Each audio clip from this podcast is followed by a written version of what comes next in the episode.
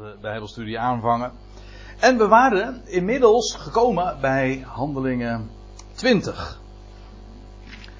Dat wil zeggen, we hadden Handelingen 19 helemaal besproken. Dat hadden we eigenlijk al de ene laatste keer. Maar de vorige keer hebben we een uitstapje gemaakt naar het onderwerp de Ecclesia. Dat woord dat in dat 19e hoofdstuk nogal een grote rol speelt. Die, die volksvergadering die in dat, dat in dat theater gehouden was.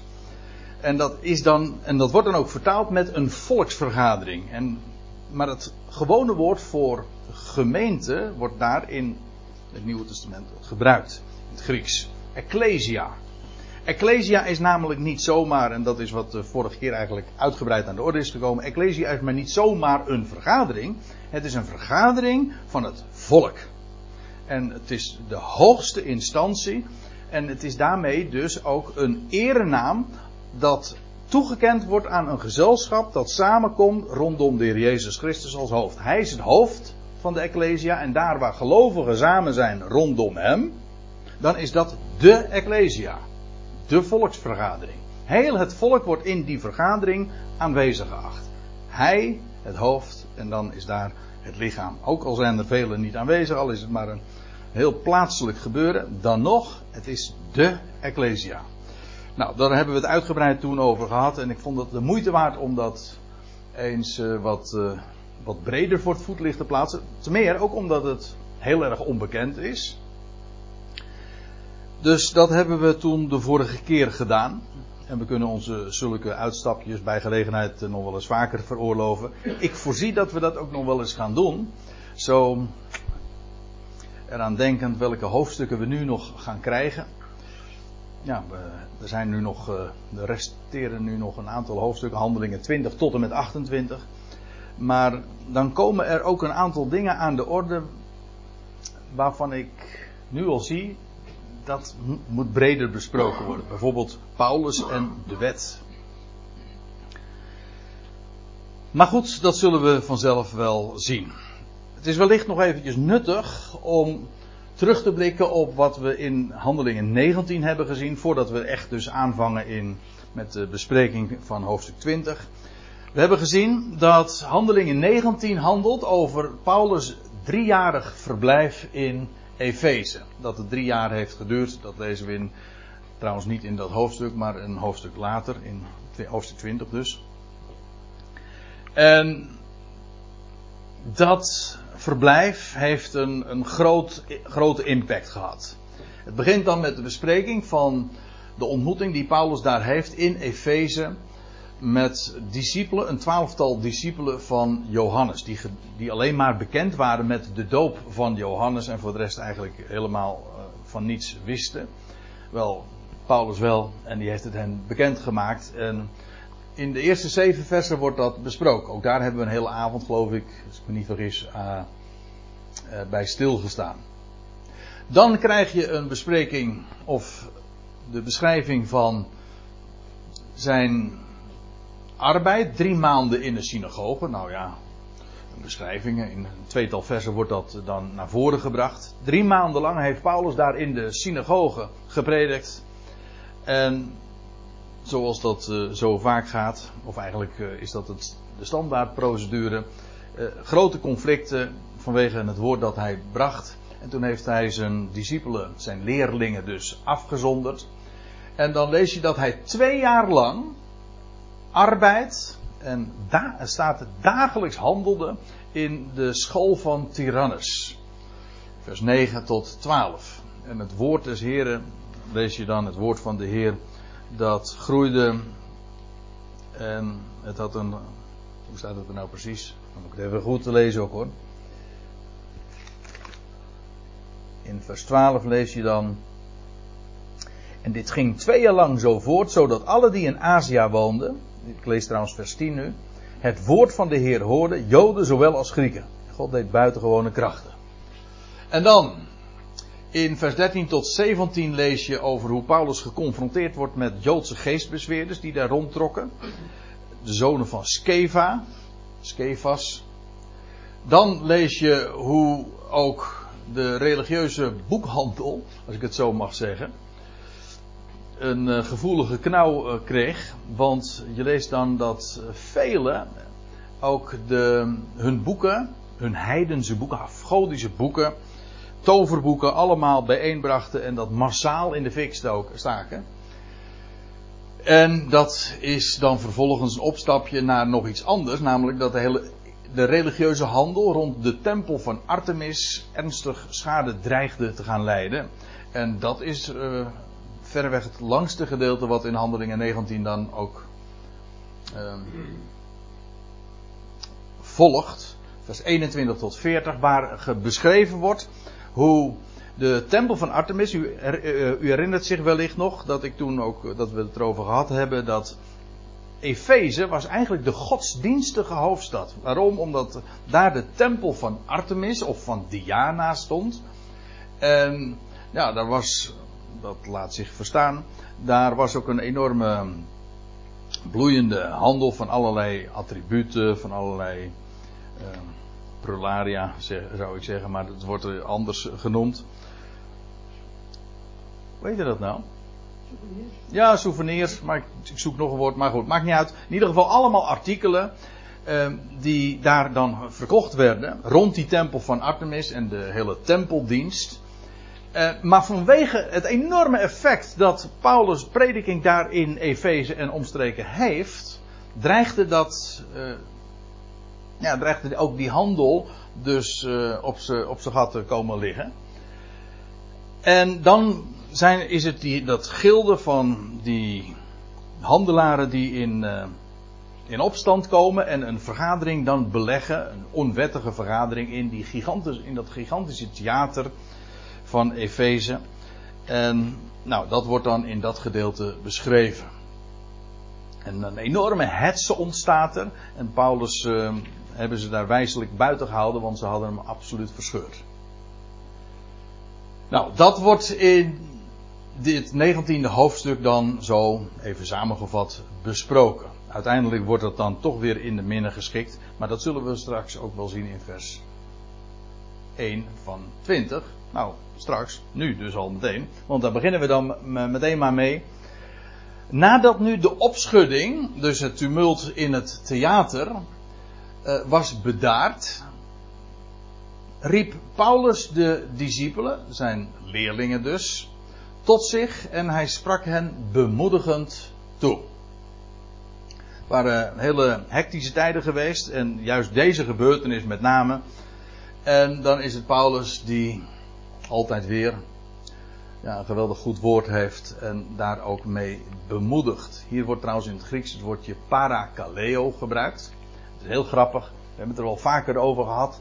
En hebben we het, uh, worden we er dan bij bepaald dat dit woord, parakaleo, dat is letterlijk naast roepen. En in de MBG, maar ook in de Statenvertaling wordt dat heel dikwijls weergegeven met vermanen.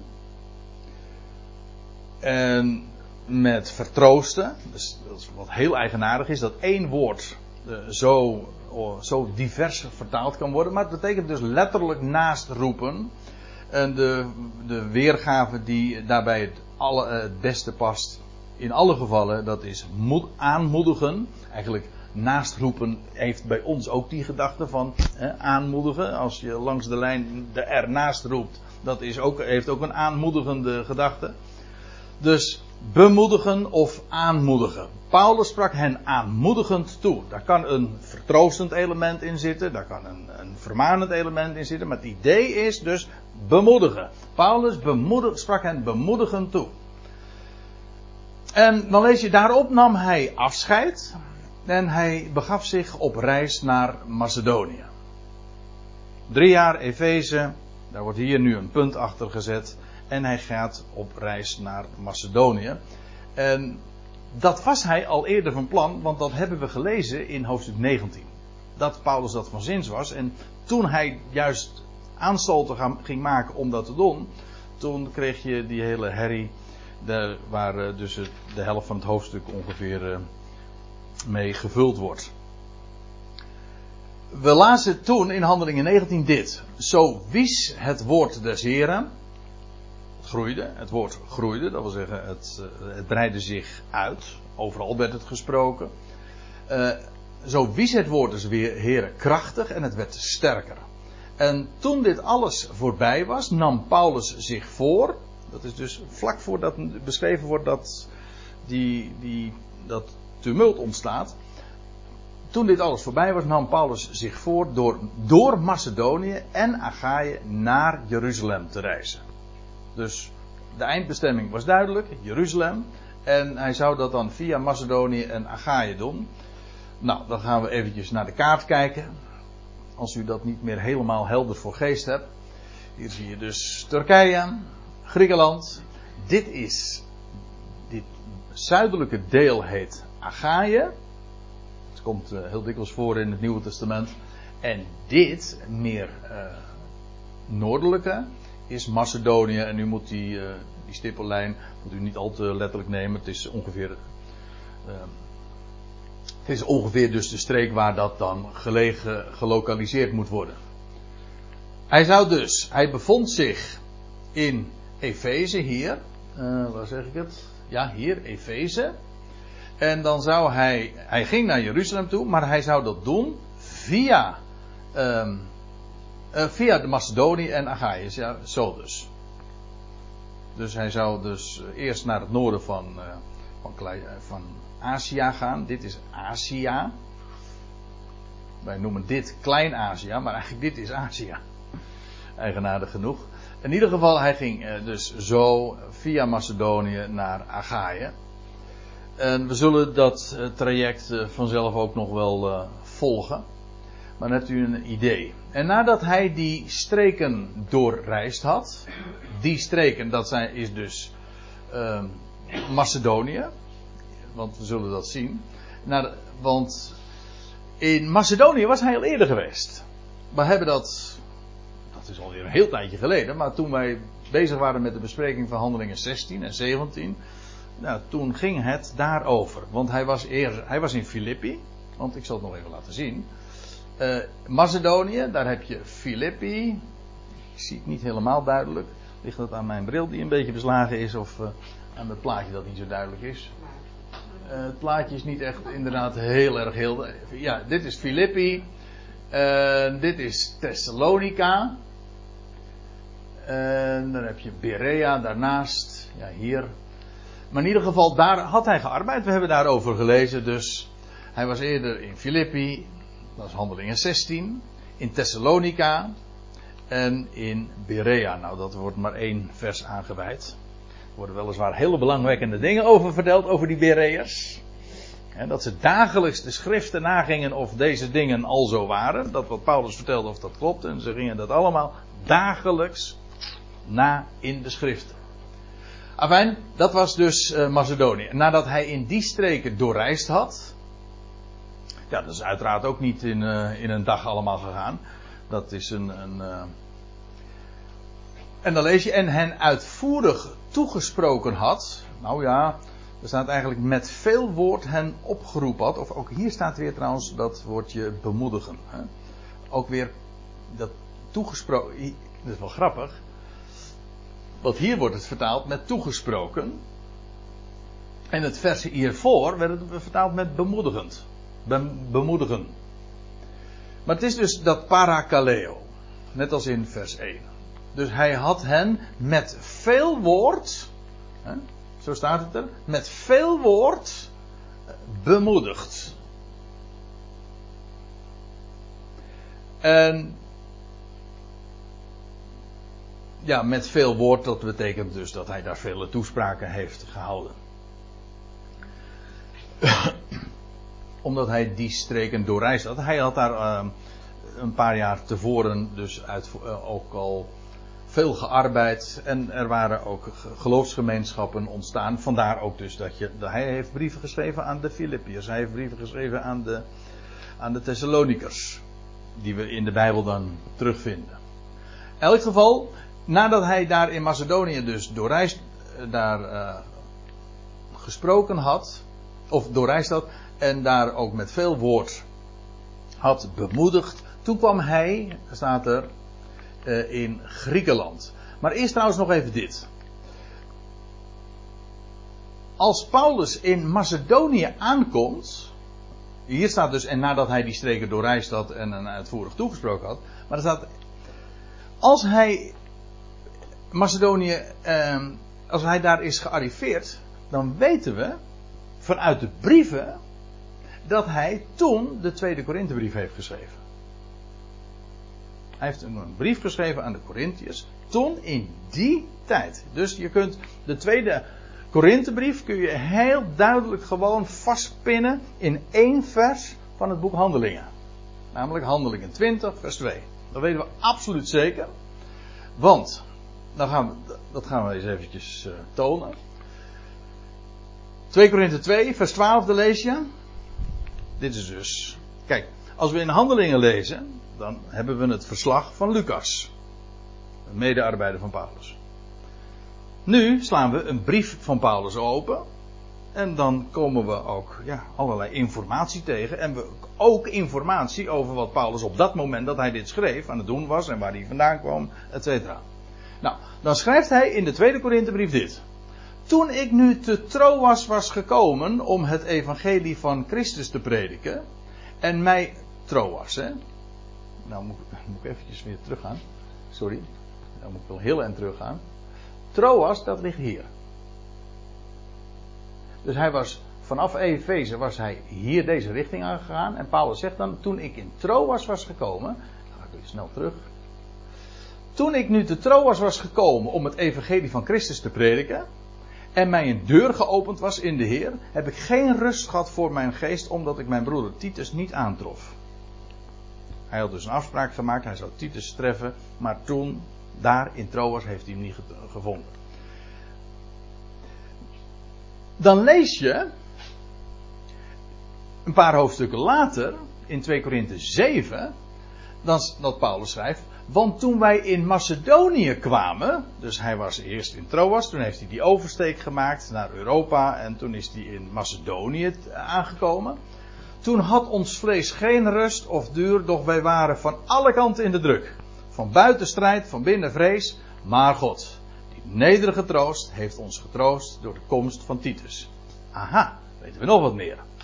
Hij wachtte, Paulus had al uh, gewacht op Titus in Troas, maar tevergeefs, hij vond hem niet. Maar goed, Paulus had een hoop te doen, want er was een machtige deur voor hem geopend om te prediken.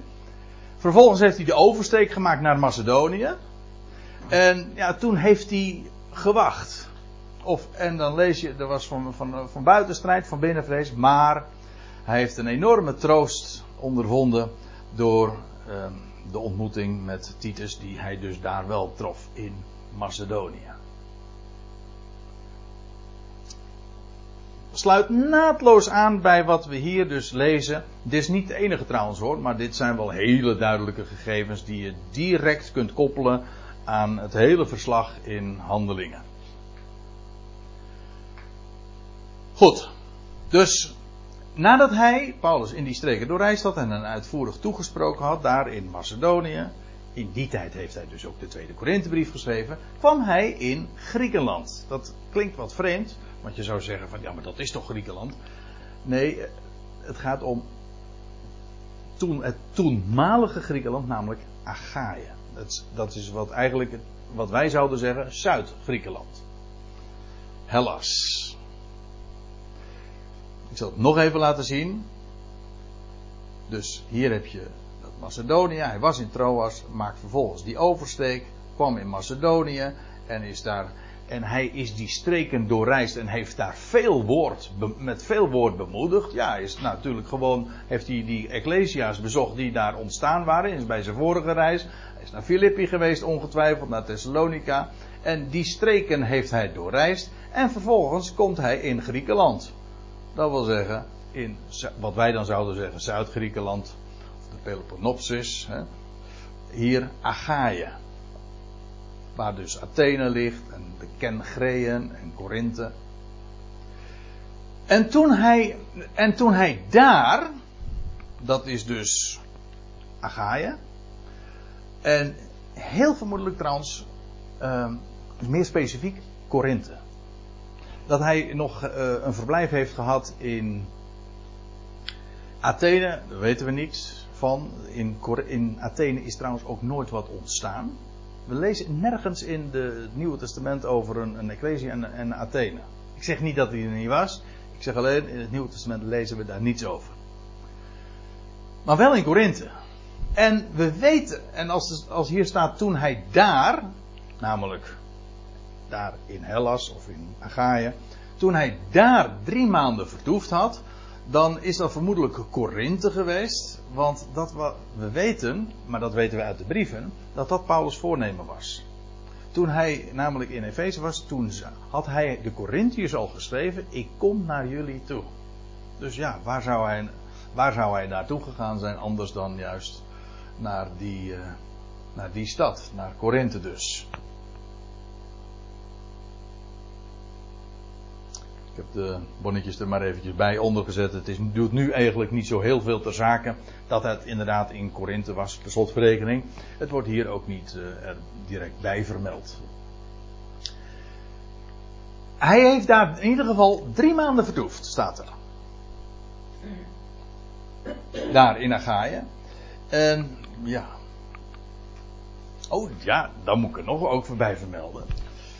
Want het houdt niet op wat de brieven van Paulus betreft. Want we weten dat hij gedurende die drie maanden de Romeinenbrief heeft geschreven.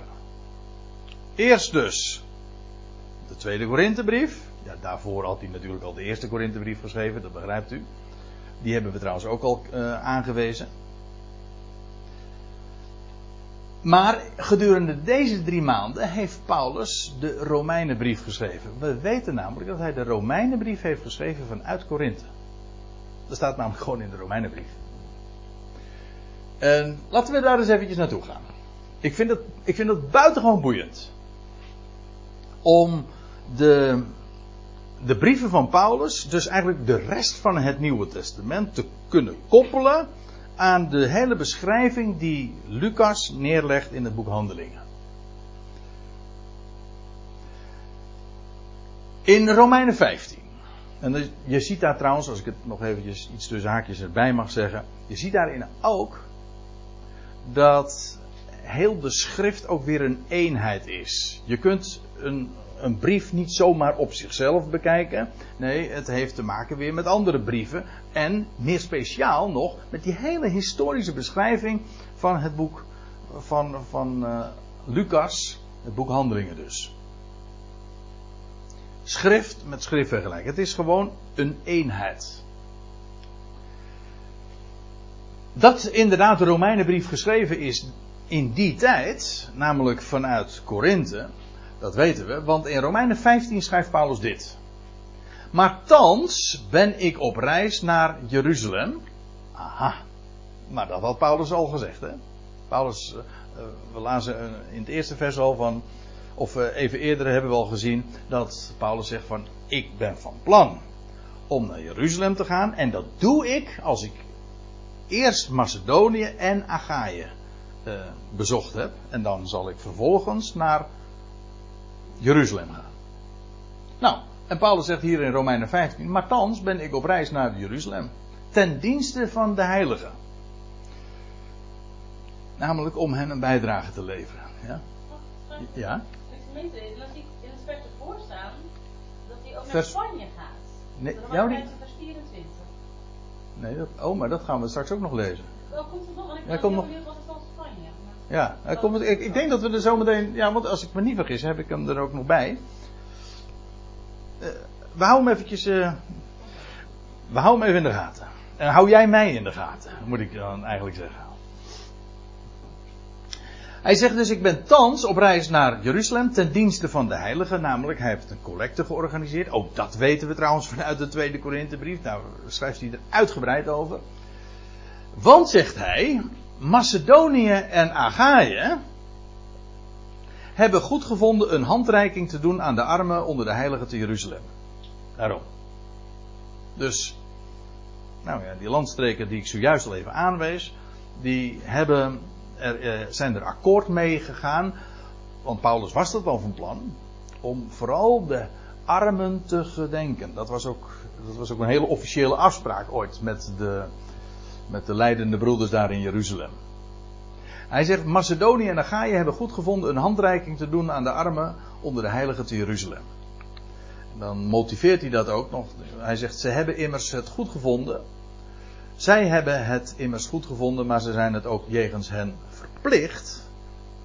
Want indien de natieën aan hun, hun, dat wil zeggen Jeruzalem, de heilige van Jeruzalem, hun geestelijke goederen deel hebben gekregen, behoren zij ook met hun stoffelijke goederen hen te dienen. Dus Paulus zag daar een directe logische connectie. Hè, tussen het feit dat zij in de geestelijke goederen van Israël eh, daaraan deel hadden gekregen, om hen dan ook te, te delen in de stoffelijke goederen, goede dingen.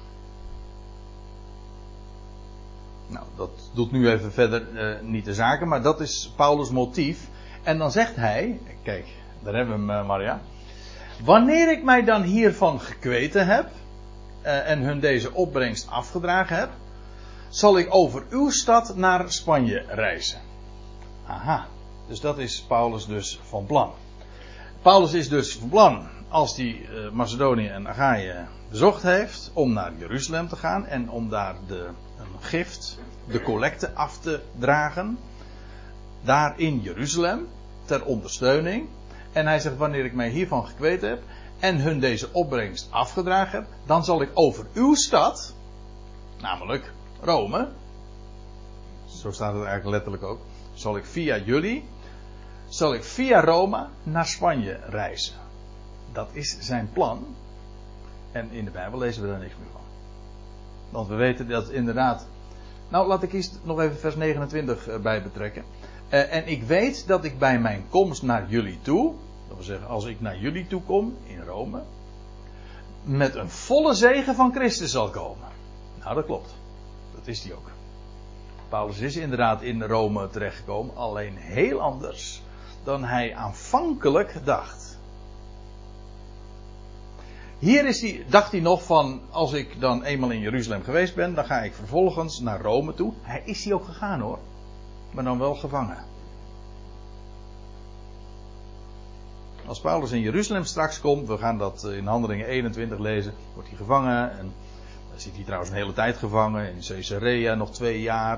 Maar in ieder geval, uiteindelijk in gevangenschap gaat hij naar Rome toe. Dus hij komt inderdaad naar Rome toe. En daar schrijft hij ook de rijkste, de, de, daar geeft hij ook de volle zegen van Christus mee. Die tekent hij op, de, de, de, meest verheven dingen die hij van, van, van Christus wegen ook heeft geopenbaard gekregen, heeft hij daar ook opgetekend. Dat, we weten trouwens ook dat, dat hij eh, daarna nog weer is vrijgekomen. En wat er vervolgens toen gebeurd is, tijdelijk is vrijgekomen. En men heeft gesuggereerd dat hij toen inderdaad alsnog Spanje heeft bezocht. Maar als dat zo is, dan moet ik erbij vermelden dat dat in ieder geval niet in het Nieuwe Testament vermeld wordt. Dus eh, daar zwijgen wij maar over. Maar hier zie je dus in ieder geval heel duidelijk dat die Romeinenbrief geschreven is vanuit uh, Korinthe. En nou ja, net op het moment dat hij, uh, dat hij zegt: Ik ben nu op reis naar Jeruzalem. En uh, hij beschrijft dit terwijl hij dus vanuit Macedonië en Achaïe geld heeft meegekregen. Dus in die tijd is die Romeinenbrief geschreven.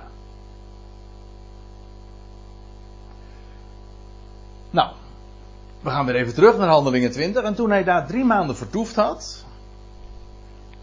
En daar dus ook de Romeinenbrief geschreven heeft. Nou, dan moet je toch ook wel even de tijd voor nemen. Overigens, die brief heeft hij eh, niet zelf geschreven. Hij heeft hem gedicteerd, lees je. Tertius heeft hem opgetekend. En Paulus heeft hem de brief ja, gedicteerd. Afijn, uh, tijdens die drie maanden, of na die drie maanden, moet Paulus weer maken dat hij wegkwam. Hij had een zeer avontuurlijk leven hoor, mag je wel zeggen. Dat zocht hij niet, helemaal niet. Maar ja, hij had, uh, hij had een geweldig goed bericht. Maar niet iedereen zat daarop te wachten. En de grootste tegenstand heeft Paulus, we hebben dat nu inmiddels in het boek Handelingen zo vaak gezien. De grootste tegenstand had hij altijd weer te, te ondervinden van de orthodoxie. Van de godsdienstige kant, van godsdienstige zijde in het algemeen. In Efeze zagen we dat ook van, van de, uh, in verband met de hele heidense godsdiensten. Maar in het bijzonder van de zijde van de Joden. Je leest hier, de Joden die hadden een aanslag tegen hem beraamd. En nou, dan lees je, en toen hij daar drie maanden vertoefd had en de Joden een aanslag tegen hem smeden, terwijl hij op het punt stond om over zee naar Syrië te gaan. Dus juist op het moment dat hij wil gaan vertrekken en via Syrië dan naar Jeruzalem zou gaan, eh, kwam hij tot het besluit. Letterlijk staat hier, u ziet het hier in de, in de interlineair, werd hij van mening. Door Macedonië terug te keren. Dus hij herziet zijn opinie. Hij zou dus met de boot weer linea recta vanaf Achaia, dus vanaf Korinthe of in ieder geval dat zuidelijke Griekenland, zou hij naar uh, de bootreis gaan maken, maar hij ziet er van af. Vanwege die moordaanslag. En dat heeft ermee te maken dat, kijk, bij aanstaande hoogtijden reisden heel veel Joden per schip naar Jeruzalem. Je weet, we weten dat, dat er nou, er waren sowieso drie, bij drie gelegenheden, drie hoogtijden, met Pesach, met Pinksteren en in de zevende maand met Loofhuttenfeest, gingen vele, vele Joden, tienduizenden, vergis u niet, gingen naar Jeruzalem toe. Vanuit de hele wereld kwamen ze dan, pelgrimage, en dan bezochten ze Jeruzalem. Maar ja, hoe kwamen ze daar? Ja, anders dan met de boot. Met vliegen ging toen nog niet. Dus ze gingen per boot, gingen ze dan naar Jeruzalem. Dus, en aangezien we weten dat hier, terwijl dit beschreven wordt, in deze tijd, dat was net de tijd vlak voorafgaand van Pesach. We zullen dat straks nog zien. Dus het was een, een hoogtij in Jeruzalem was aanstaande. Dus vele, vele Joden zouden met het, met het schip naar Jeruzalem reizen. Dus als Paulus meegereisd was, ja, dan had hij dus dat Joodse gezelschap om zich heen. En dat was bloedlink voor hem. Want ze hadden juist een aanslag op hem beraamd. Dus Paulus herziet zijn opinie en hij besluit door Macedonië weer terug te keren. Dus hij was, hij kwam met Macedonië en, en was gezakt naar Achaïe en nu gaat hij toch gewoon weer terug. Nou ja, gewoon. Hij ging weer terug via Macedonië. Door Macedonië terug te keren.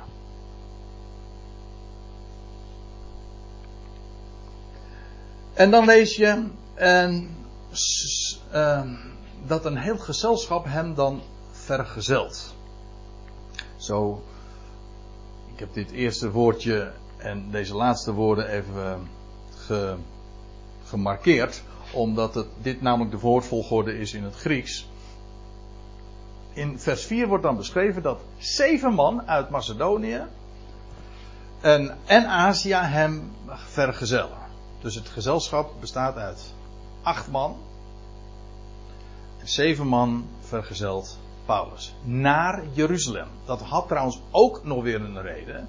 Want we weten dat uit de Korinthebrief dat omdat het een, een flink bedrag was, dat verzameld was en afgedragen zou worden in Jeruzalem, dat dat ook gewoon de goedkeuring en dat het gewoon ook allemaal heel netjes ging en officieel.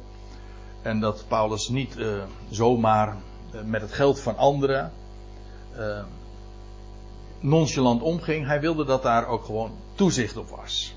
En hij, vandaar ook dat er een hele delegatie met Paulus meegaat. Of dat de enige reden was, Weet ik niet, maar in ieder geval, dat speelde ook. We weten dat uit 1 Korinthe 16. In ieder geval, er gaat een heel gezelschap met hem mee. En ze worden hier allemaal bij name ook genoemd. Laten we eens eventjes dat uh, rijtje afgaan. Zeven man. Ja. En u denkt natuurlijk meteen, net als ik, daarmee typologisch. En er gaat zeven man met Paulus mee. En dus gaan ze eigenlijk met z'n achten naar Jeruzalem. Misschien dat ik er nog later even op terugkom. Uh, maar ik wijs er alvast even op. Dan lees je en Sopater, de zoon van Pyrrhus uit Berea. Nou, van hem weten we niet zoveel. Misschien, dat wordt geopperd, dat het dezelfde is als Sosipater in Romeinen 16, vers 21. Maar, ik heb er een vraagteken achter staan. Ja, al was het maar omdat Sopater nu eenmaal niet exact hetzelfde is als Sosipater. Maar goed, anderen zeggen weer van ja, het is een kwestie van spelling. Hè. Per slotverrekening, de een heet, uh, Paulus noemde haar altijd Priscilla. En in, de, en in handeling is, uh, noemt Lucas haar altijd Prisca. Dus ja, de een, de wijze waarop een naam aangeduid wordt, dat kan wel eens verschillen. Dus Sopater kan zomaar dezelfde zijn als Sosipater. Ik laat het gewoon helemaal in het midden. Zijn naam speelt trouwens in het Nieuw Testament verder geen rol. Het enige wat we weten is dat hij, en dat vind ik wel weer interessant, maar ik noemde het zojuist al, hij kwam uit Berea. Uit dat edele gezelschap van de Bereërs. Weet u wel? Die uit Berea, die waren voortreffelijker. Waarom? Omdat ze dagelijks de schriften nagingen. Daar kwam Sopater vandaan. Uit dat gezelschap. Wel leuk dat hij als eerste genoemd wordt. En dan staat er, en uh, van de Thessalonikers, de Thessalonicensen, uh, waren het Aristarchus en Secundus. Aristarchus, ja, die naam komen we nog eens een keer tegen. We, in Handelingen 19 lezen we dat zijn naam ook genoemd wordt in verband met dat tumult in Efeze. Paulus wordt dan achtergelaten, maar Aristarchus wordt wel dan genoemd. En in, uh, in Handelingen 17 komt zijn naam weer aan, de, aan het licht. En dan lees je dat het een medereiziger was van Paulus toen hij op zee was. Aristarchus is ook een van die mannen geweest die de, de schipbreuk dus heeft meegemaakt. In Colossense 4 wordt hij ook genoemd. Het was een medegevangene, zegt Paulus, mijn medegevangene. Tot het laatst aan toe. Die Aristarchus heeft in, in Paulus' eh, loopbaan een hele grote rol gespeeld. Als medereiziger, als medegevangene. En in Filemon, vers 24, lees je dat Paulus hem mijn medearbeider noemt. Medereiziger, medegevangene, een medearbeider. Die kwam dus uit Thessalonica. En dan ook nog uh, Secundus. Maar die naam komen we verder uh, niet meer tegen. Dus dat is, zullen we maar zeggen, secundair. Hè? Over die uh, namen hebben we, hebben we het al eens een keertje eerder gehad. Hè? Dat uh, ga ik niet herhalen over dat je wel een secundus tegenkomt en een tertius. Zijn naam noemde ik trouwens net nog. En een quartus. En een quintus. maar geen primus. En de reden daarvoor, nou dat hoef ik niet te herhalen. In ieder geval, hier is die naam Secundus speelt een rol. Is een van de, van de zeven mannen. En Gaius, dat klinkt niet zo heel veelbelovend natuurlijk als je die in gezelschap hebt. Maar, uh, nou, ik zal u vertellen, uh, Gaius, de naam speelt nog wel eens een keer een rol in het Nieuw Testament. Maar vaak is het ook iedere keer weer een andere Gaius. Dus veel Gaius, zeg maar, in het Nieuw Testament. Gaius komt uit Derbe. En er staat Gaius uit Derbe en Timotheus. Derbe, uh, Derbe lag vlakbij Lystra.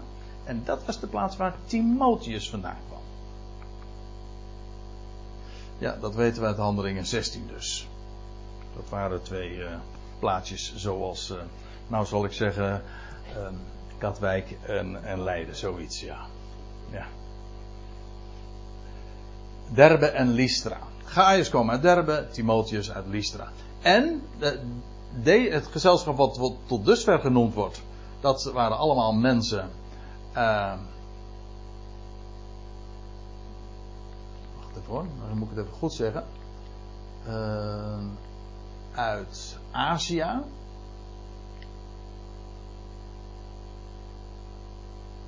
Nee, nee, nee, nee, ik, zeg, nee, ik zeg het niet correct. Nee, ik zeg het niet correct. Sorry? Macedonië. Ja, maar uh, dat, is, dat geldt voor, uh, voor uh, Gaius en, en Timotheus niet. Want dat ligt juist in, in het midden Turkije, zeg maar.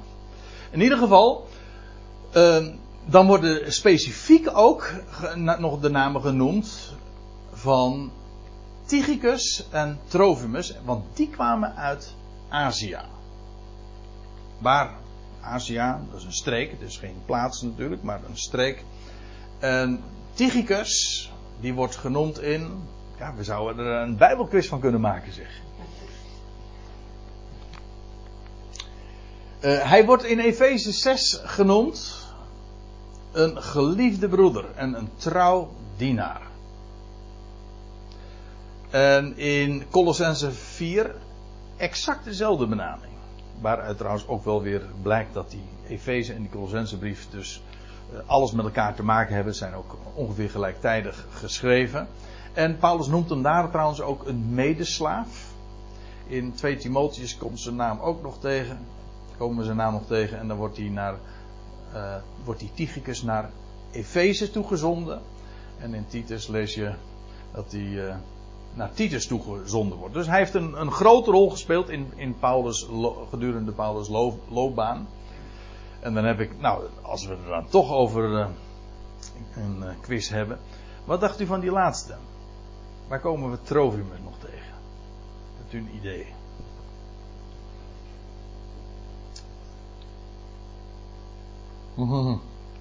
En ik zie Maria, ik zie Maria vals spelen. Die zie, ik meteen al googelen. Je hebt het er pas nog over gehad. Uh, is dat zo? Uh, bij mijn weten komen we hem uh, nog één keer elders in het Nieuwe Testament tegen. Nou, dat is niet helemaal waar. In Handelingen 21 komen we hem nog, nog een keertje tegen. Dus het volgende hoofdstuk. En dan speelt hij zelfs een grote rol. Ja, in de tempel. Ja, want dan lees je dat, dat, dat, dat Paulus in, in Jeruzalem is gearriveerd. En dan zeggen mensen uit Azië, die daar dus ook zijn, die daar dus naartoe gereisd zijn tijdens dat feest. En dan lees je dat ze zeggen van, hij heeft Trofimus in de tempel, een, uh, een niet-Jood in de tempel gebracht. Wat, wat trouwens niet waar was. Als het trouwens waar geweest zijn, dan had, uh, dan had hem dat de kop gekost. Want daar stond absoluut de doodstraf op. Maar het was ook niet waar. Maar goed, ja, iets wordt geroepen en de spanning was al om te snijden. En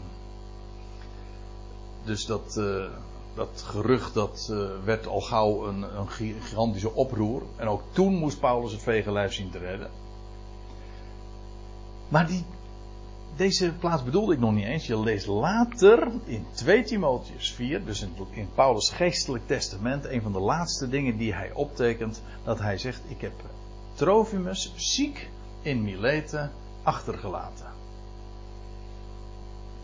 Kon je hem dan niet de handen opleggen, Paulus? Dat heb je toch zo vaak gedaan? Ziek achterlaten. En hier niet meer. Eigenaardig, hè? Ja, maar in ieder geval, dat was Trofimus. En van dit hele gezelschap lees je dus dat ze met Paulus meereisden. En daar staat er, deze, echter, deze waren echter vooruitgereisd en wachten ons te Troas op. Waarna vervolgens de vraag is, wie zijn deze? Is dat, eh, zijn dat alle zeven of juist die, die laatstgenoemde uit Azië? Namelijk om een schip te zoeken voor de overtocht. Waarom hebben ze hem vooruit gereisd? De reden wordt niet genoemd. Het doet niet zoveel ter zake, denk ik. Maar in ieder geval, uh, een deel van het of het hele gezelschap of een deel van het gezelschap is vooruitgereisd. En ze zijn naar Troas gegaan om nog eventjes uh, het helder voor de geest te krijgen. Paulus gaat dus weer terug. Via Macedonië. En hier is Troas. En dat gezelschap, twee of alle zeven, uh, zijn naar Troas toegegaan. Vooruitgereisd. Paulus vooruitgereisd. En dan. Dat is het laatste waar ik nog eventjes op wil wijzen voordat we gaan pauzeren. Vanaf hier begint Lucas weer te schrijven over ons en wij. Dat betekent, en dat is. We hebben er al, een paar keer aan, uh, aan gedacht. We zijn er al een paar keer bij bepaald. Dat op het moment dat de schrijver spreekt over wij en ons, dat betekent dus dat hij er zelf bij was. Hij zegt, deze echter waren vooruitgereisd en wachten ons te Troas op. Ons, zegt de schrijver dus. Dus daar was de schrijver zelf bij, Lucas. Hier doet hij dat weer opnieuw. Een paar hoofdstukken lang heeft hij het niet gedaan. Heeft hij beschreven, maar niet, sprak hij niet in de wijvorm. Hier, vanaf hier gaat hij weer in de wijvorm spreken. En dat betekent dus dat Lucas zich gewoon hier weer bij het gezelschap gevoegd heeft. Dat doet hij niet expliciet. Dat wil zeggen, hij zegt, niet van nou toen kwam ik erbij. Nee. Maar het blijkt wel uit het persoonlijk voornaamwoord dat hij daarvoor gebruikt. Dus wat uh, subtiel uh, vind je hier dus eigenlijk ook Lucas gang. Eigenaardig, want uh, en je het was ook wel voorspelbaar, want die wijteksten die kwamen we voor het laatst tegen in Handelingen 16 vers 17. En dat was in, in, Filippi. Dus Lucas is in Filippi achtergebleven, bij een eerdere gelegenheid. En, vervol, en Paulus is doorgereisd. En nu komt Paulus weer in Filippi. En Lucas, die haakt weer aan en gaat met Paulus mee. En overal de ins en outs, wat de reden was dat Lucas niet meeging. Daar kun je over, eindeloos over speculeren, dat is niet interessant. Het enige wat, je, wat we nu even vaststellen is dat Lucas hier weer bij het gezelschap van Paulus komt. Dus bij de oversteek voegt Paulus zich weer bij Paulus. Uh, voegt Lucas zich weer bij Paulus. Nou, en dan gaan we straks verder uh, met vers 6. Maar ik stel voor dat we eerst maar eventjes met elkaar uh, gaan pauzeren. Is dat een goed idee? Ja, dan doen we dat.